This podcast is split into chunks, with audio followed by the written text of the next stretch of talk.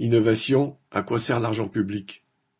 Il y a deux ans, Macron avait lancé le projet France 2030. Cinquante-quatre milliards d'euros d'investissement, dont au moins un tiers de subventions publiques. Lundi 11 décembre, il a annoncé encore plus de milliards donnés au grand patronat, sans aucun retour ni contrôle. L'argument de la concurrence étrangère est mis en avant. Il ne faudrait pas se laisser marginaliser par les concurrents américains et asiatiques.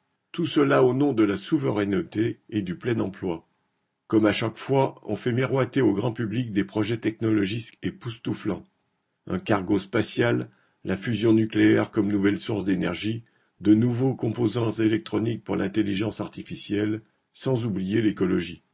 Macron a parlé de missions d'exploration de réservoirs d'hydrogène naturel, d'hydrogène blanc. Mais la réalité est beaucoup plus prosaïque. Il y a une concurrence à toutes les échelles, et le grand patronat français compte sur son État pour le soutenir dans cette guerre économique. Ce qui comptera pour ces capitalistes ne sera pas les découvertes ou les avancées technologiques, encore moins les emplois créés, mais d'avoir placé l'argent là où il rapportera.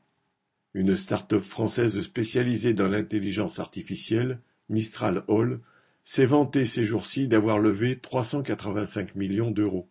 Combien de millions proviennent du plan France 2030 avec une bonne part d'argent public Et que va faire Mistral Hall de tout cet argent? Va-t-elle créer des milliers d'emplois? Pendant la pandémie de Covid, des start-up ayant vampirisé la recherche effectuée pendant des années dans les laboratoires publics ont accumulé des milliards en quelques mois grâce à la spéculation. L'État dit que ce sont pour moitié des PME qui ont touché l'argent. C'est avouer que ce sont les grands groupes qui ont raflé l'autre moitié. Mais en réalité, c'est bien plus. Car bien des PME sont des filiales de très grandes entreprises. Et quel contrôle y a-t-il sur l'utilisation de ces fonds? Macron lui-même a décidé qu'il fallait une hyper-simplification, entre guillemets, pour que les entreprises, à commencer par les plus grosses qui ont leurs entrées au gouvernement, puissent se servir dans les caisses de l'État. Comprenez, l'État va verser ces sommes sans le moindre engagement en retour. En 2021, des dizaines de milliards ont été annoncés pour des projets à faire rêver. En 2030, il y aura sûrement de nouveaux multimilliardaires, mais des cargos spatiaux ou quoi que ce soit d'un peu utile, rien n'est moins sûr.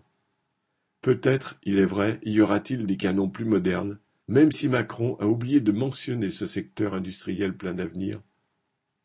Pierre Royan